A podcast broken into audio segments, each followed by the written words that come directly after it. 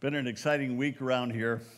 Um, you probably, unless you've seen the pictures, you probably have no idea just what's gone on behind the scenes through here just to get this all up and running this morning. Last week, right after service, a large bunch of you stayed behind. We took down all the old equipment. Uh, then, as the equipment went in this week, we were receiving some training on Tuesday night, and then Thursday night, we did our first big sound check in here. And so many of you were involved. So, I just want to say thank you for all that extra hard work that you put in this week. We live in a time when people believe and, and sort of seem to be in love with conspiracy theories.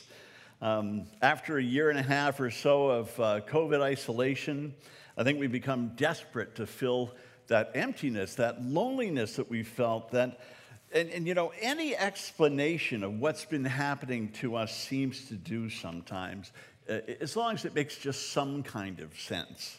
Uh, we want to grab onto something. And, and, you know, we have embraced things at times that we know in our rational minds just don't make any sense.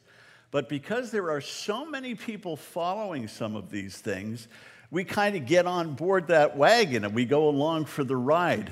And, uh, and it's not always very healthy. Um, it's interesting that a lot of these uh, theories seem to be designed specifically to make us fearful, to make us more anxious, and to make us doubt the truth. And that seems to be built right in. And, and I don't know if you've realized it or not, but some of these groups that have been spreading some of these strange things like QAnon and others, they are, they're having one on or on you, like they're having a joke on you. Because they, they are not serious about these things. They don't believe these things, but they want you to believe them. They're going to see as far, how far will you go? Will you go along on this journey with them?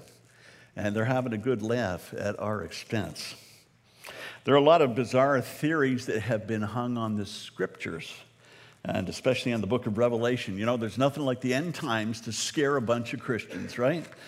And so the idea, uh, well, ideas like the mark of the beast being inside the COVID vaccine, uh, that is just plain wrong.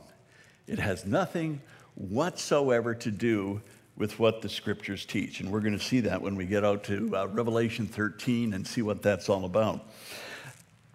We'll spend some time um, on that a little later in the year, but because we don't seem to understand this book that is often so poorly manipulated, um, we want to, to spend some time in it. We want to learn it, to learn what it says. You know, often people are using this book in ways that God never intended and things that are harmful.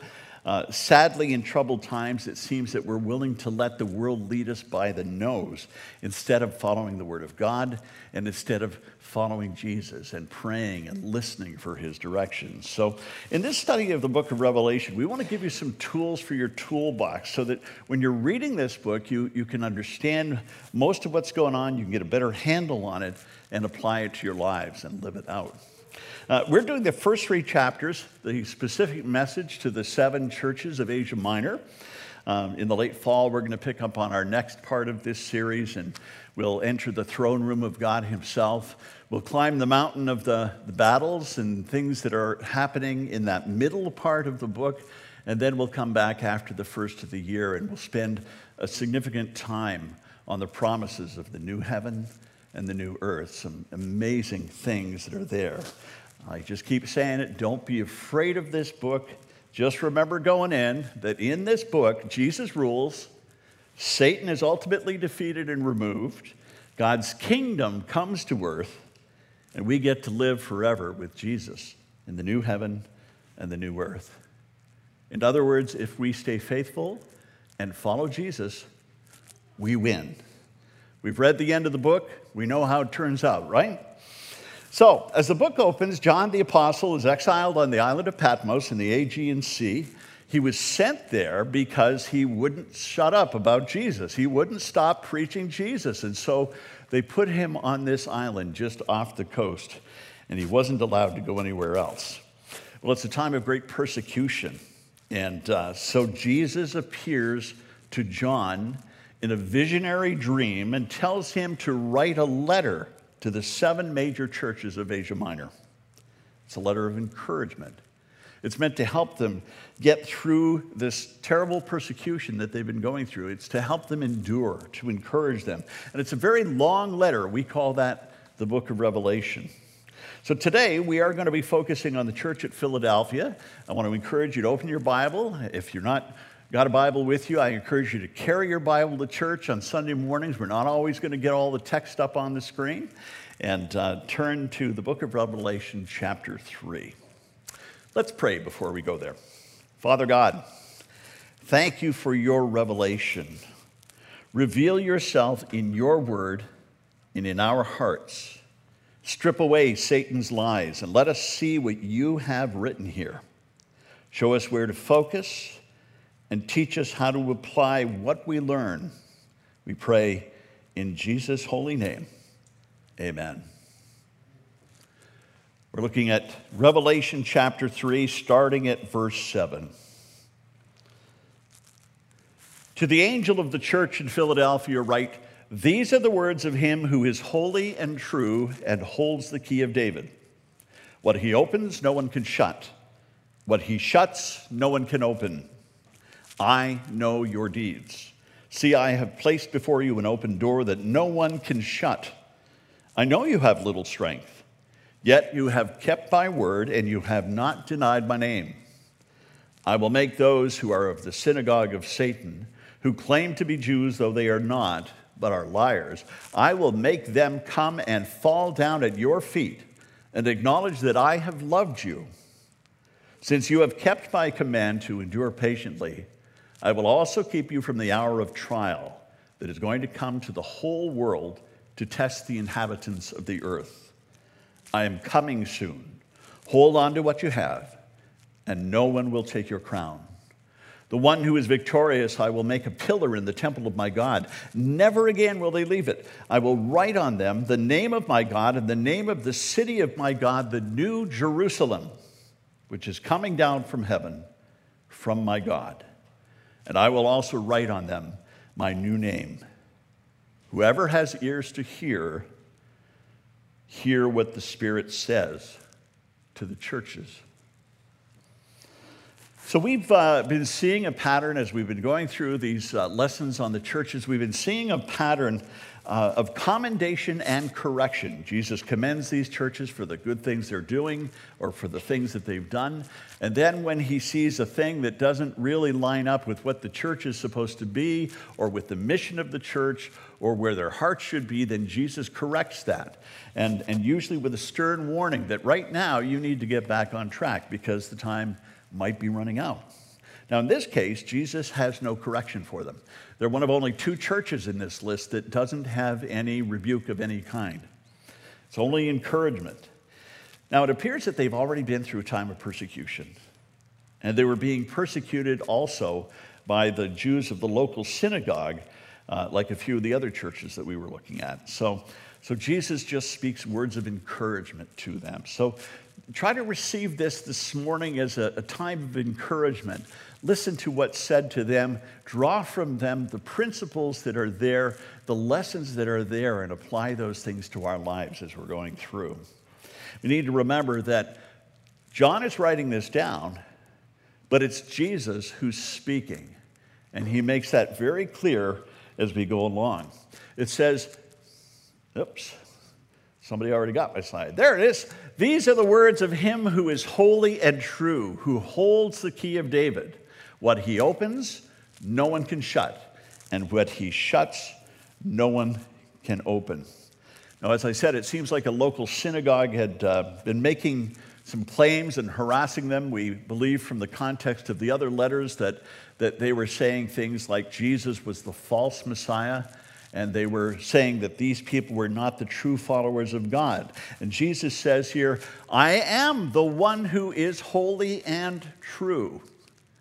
I'm the real deal. I am the Messiah. And it says he holds the key of David.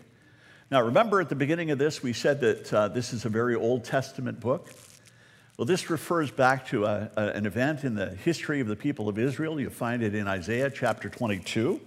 And, and it's a place where God judges uh, the city of Jerusalem and the tribe of Judah. And when God delivered them, what did they do? Instead of repenting of their sin, the, th- the sin that brought uh, the attacks and things that were happening to the city, instead of doing that, it says they just partied. They just got loose. And uh, when the opposing armies came to attack, they didn't even go out to fight. You said, well, God's looking after that, so we don't have to do anything. And so they just let it happen. And, and, and the city fell into a terrible estate. The wall got great holes knocked into it, and uh, it, it, it just, they were under siege for quite a long time, and things were really bad. In fact, things got so bad that they had to tear down some of the houses in the old quarter and use the stones to reinforce the walls because the walls were literally falling down. The people themselves were supposed to be the stewards of God's light in the world. That's why God had a people. They were his chosen people to reveal himself. And they were supposed to be that light, that God's light in the world. But they weren't that. In fact, during this period of time, they lowered their standards to the point where they didn't behave at all like the people of God. They were unrecognizable. Because of their sin, God says He's going to take away their authority going to take away their stewardship. And so the Jews who were the stewards of relationship to God, that light was taken away in a way that they were unrecognizable. And the city of God, the, the city of Jerusalem, which symbolizes the city of God in heaven, it was taken away from them as well. And so we know that during the time of Hezekiah, that, that all came to pass and captivity began. There's a, a fellow by the name of Shebna Shebna was a scribe, and he was second only to the king. He was the steward, he was the keeper of the key of Jerusalem. Only he had the authority to open the gates or to shut the gates to let somebody in or to let somebody out. But in Isaiah 22, God says to him, I will depose you. I will, you will be ousted from your position. In that day I will summon my servant Eliakim, the son of Hilkiah, and I will clothe him with your robe and fasten your sash around him and hand your authority over to him. He will be the father who's, who, who, to those who live in Jerusalem and to the people of Judah. And I will place on his shoulder the key to the house of David. What he opens, no one can shut. And what he shuts, no one can open. So that's exactly that prophecy came to be during the time of Hezekiah's reign. And uh, that key, that authority to act on, the, on behalf of the king, was taken away from Shebna and it was passed on to somebody else, somebody who was more worthy to carry the key. So, why is that important? Well, it's important because the passage has messianic overtones. In other words, it refers in the future to Jesus and the coming Jesus. We know that, that the kingdom was laid on the shoulders of Jesus, right? That this authority, this responsibility, ultimately the full stewardship of the light of God and of the heavenly Jerusalem was going to be placed on Jesus. On earth, Shebna had power to open and shut the gates of Jerusalem. But what does the key that Jesus holds open? What does it open?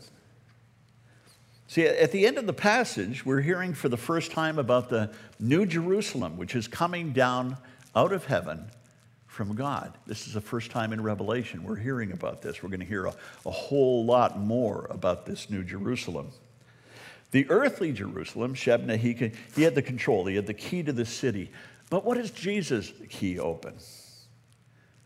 Well, in its context, it teaches us that Jesus has the key to open the gate to the New Jerusalem, to the new city of God, to heaven itself, to this place that God has and is also creating. It opens the entrance to God's city in heaven. Jesus has the authority. And in verse 8, it says, Hey, I know your deeds. I have placed before you an open door that no one can shut. You know, only Jesus can open that door of heaven, right? Your good deeds can't do it. All the good deeds in the world can't do it. All the wishful thinking and the positive thinking in the world can't open the gate of heaven for you. All the behaving good can't do it. None of those things can open the gate of heaven for you. But for those who have been faithful to Christ, for those who have known Christ in their heart and received Him as Lord and Savior, for those who have followed Him very closely, that door has been opened and nobody can shut that. Not their enemies, not their persecutors. They can take their life, but they can't take their eternal life. Only Jesus has that key. Jesus knows who they are. He knows who you and I are. He knows our character. He knows our faithfulness. You know, and he realizes when we're starting to lose strength, he says to them, You know, I know that you have little strength, yet you've kept my word and you've not denied my name. See, that's why he's opened the door to them, because of their faith, because of their faithfulness. They've remained disciples. They've kept to the teachings of the Bible, to the Word of God. And they haven't denied Jesus' name, even under some really terrible circumstances. They haven't compromised. You know, Philadelphia was one of those cities that we've talked about where there were temples for the emperor's worship. And on an annual basis, they were required to go into that temple and take a pinch of incense and burn it on the altar and say the words, Caesar is Lord. Christians wouldn't do that. Most of them wouldn't do that. Some did betray that, but most of them would not do that. And some of them suffered great consequences, including being put to death for not doing it. And this group obviously hadn't done that. And, and the church has remained faithful to Jesus even with this threat of death. They believe that also the local synagogue was, was providing sanctions against the people that they should have been allied with. And so there was some way in which they were interfering in the market and, and preventing them from buying and selling. And uh, it, it's interesting, this was a, a, very, very large congregation in this town. N.T. Wright estimates that there would have been a Jewish community here of several thousand people who were a part of it. But it doesn't matter how many of you there are. And it doesn't matter if you're born into the right family. Israel doesn't gain you salvation. Jesus says, I will make those who are a synagogue of Satan, who claim to be Jews though they are not, they are liars. I will make them come and fall down at your feet and acknowledge that I have loved you. See, Jesus rejects any claim to be Jews who are not following Jesus himself. He says, these people, you know, and, and, we, we know that they were accusing, they were saying that Jesus was a false prophet. And he says, These people are liars because they don't acknowledge Jesus as Messiah. And they reject the Christians who are following God.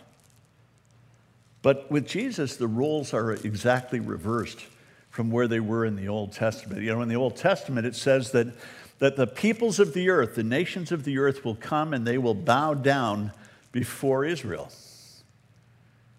And God takes that and he turns it around the other way.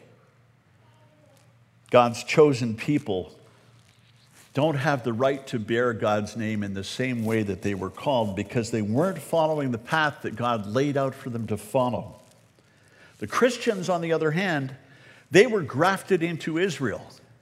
And they're now called the true followers of God because they're following Jesus, the Messiah. The ones who denied the Messiah, they're going to be confronted and they're going to be forced to admit that the Christians were really following the true Messiah. And the Christians will be vindicated. So here's where it gets really interesting. You know, here's where we get into end times theology. You know, what people, at least the part that people, we, we skip a lot of stuff. We just get to the stuff that intrigues us. And, uh, and here's one of those places. It says, let's get I am missing a slide. Yep. Well, if you want to look at verse 10 in your Bible, this will help. Since you have kept my command to endure patiently, I will also keep you from the hour of trial that is going to come on the whole earth, the whole world, to test the inhabitants of the earth. Let me hit you with that again. Since you've kept my command to endure patiently, I will also keep you from the hour of trial that is going to come on the whole world to test the inhabitants of the earth. Now, as we continue in Revelation, uh, we know that there's going to be some great event that's going to happen. It's going to take place before Jesus' rule on earth, and we usually call that event the Great Tribulation. We'll learn about that in Revelation 13 as well. But the, the question has always been about these people. Will Jesus protect these faithful Christians from this terrible time by removing them from the situation or by protecting them in the situation? Remember that Jesus prayed for his followers in John 17, 15. He said, My prayer is not that you take them out of this world, but that you protect them from the evil one. Now, there's a large, a significant number of Christians who believe in something that we call the pre tribulation rapture. That is, that they will be caught up to meet with Jesus in the air, that when that rapture event happens, it will happen, they believe, before the great tribulation takes place. And therefore, when the bad stuff happens, they ain't going to be there. They're going to be gone. Very popular theory. Um, I believe in a rapture event. I'm just not convinced that the scripture tells us when it's going to happen, what its placement is. Um, that being out of here by the great tribulation is guaranteed. I'm not sure that I, I follow that in scripture that way. And I'm trying to be very careful about, you know, sticking to what the scripture says about that. Um, I don't think the scriptures show clearly where we're going to be during that tribulation period. You know, I hope and I pray for an early rapture event. I, that's really where I, my heart is. I don't want to be there when things get bad. I don't think any of you want to be there when things get bad, but I'm not sure that I can guarantee you from Scripture that it's all going to happen in the order that we hope it will. But whatever the scenario is going to be, these Christians will be protected from it. That's the promise. So, no matter what happens, no matter where we are, whether Jesus takes us out at that point where this rapture event happens, or whether we're there and he guards us and protects us in the situation, whichever happens, we're going to be protected. That's the promise that he gives to these people. Well, what else does Jesus promise the Philadelphians? He promises the Philadelphians, I am coming soon. Hold on to what you have, so that no one will take your crown. The one who is victorious, I will make a pillar in the temple of my God. Never again will they leave it. I will write on them the name of my God and the name of the city of my God, the New Jerusalem, which is coming down out of heaven from my God. And I will also write on them my new name. Whoever has ears, let them hear what the Spirit says to the churches. Have any of you ever been through an earthquake? Have you been through an earthquake? Just take up your hand just to see. Yeah, so there are, there are a number of you who have been through an earthquake, and you know what that feels like. I went through a couple in California that I slept through.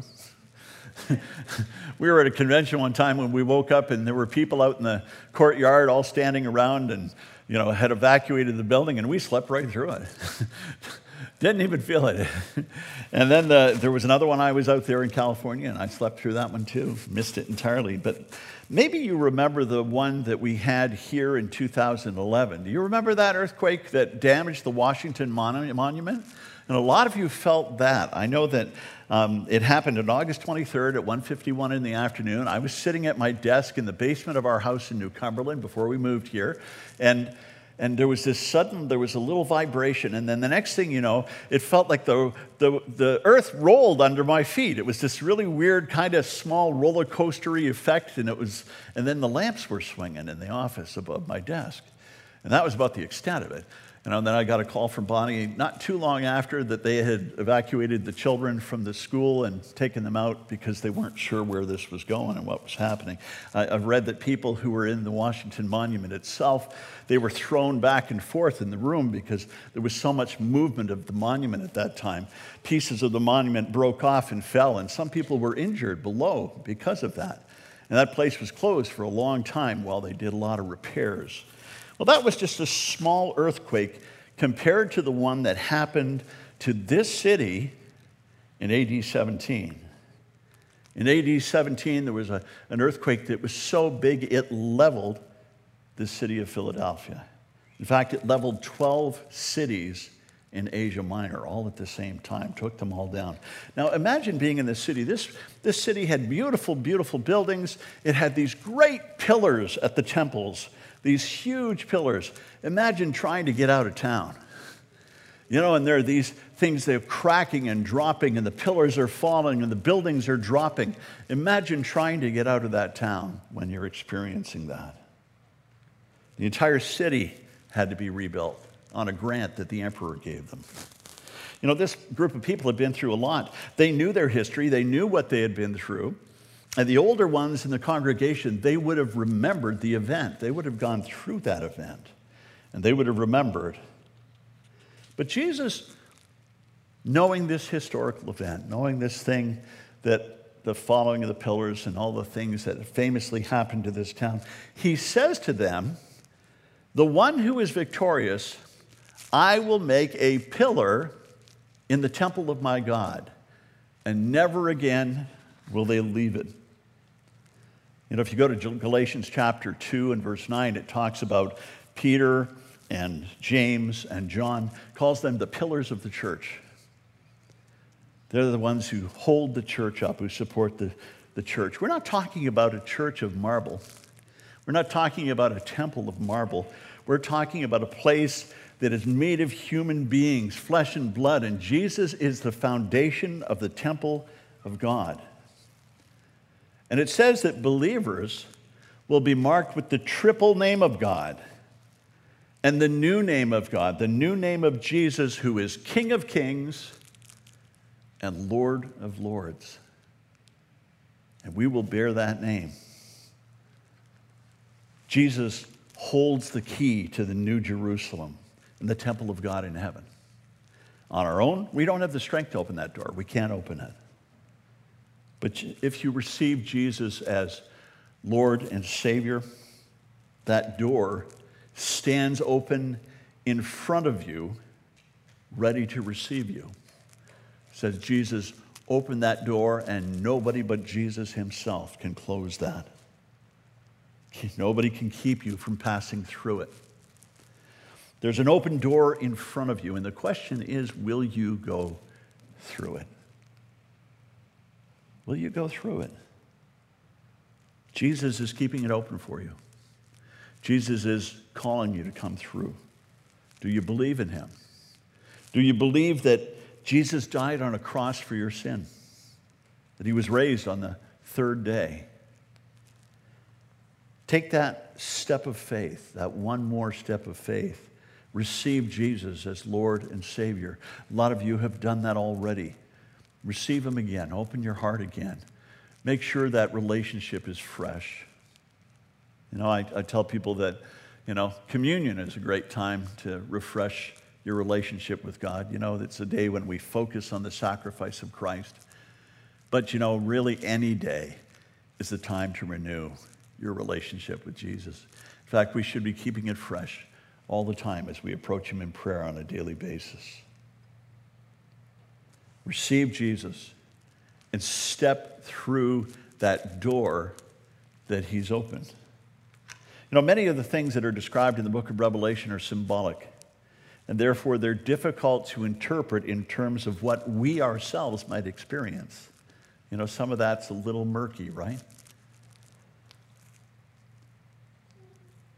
But there is a time of trial coming. It's very clear.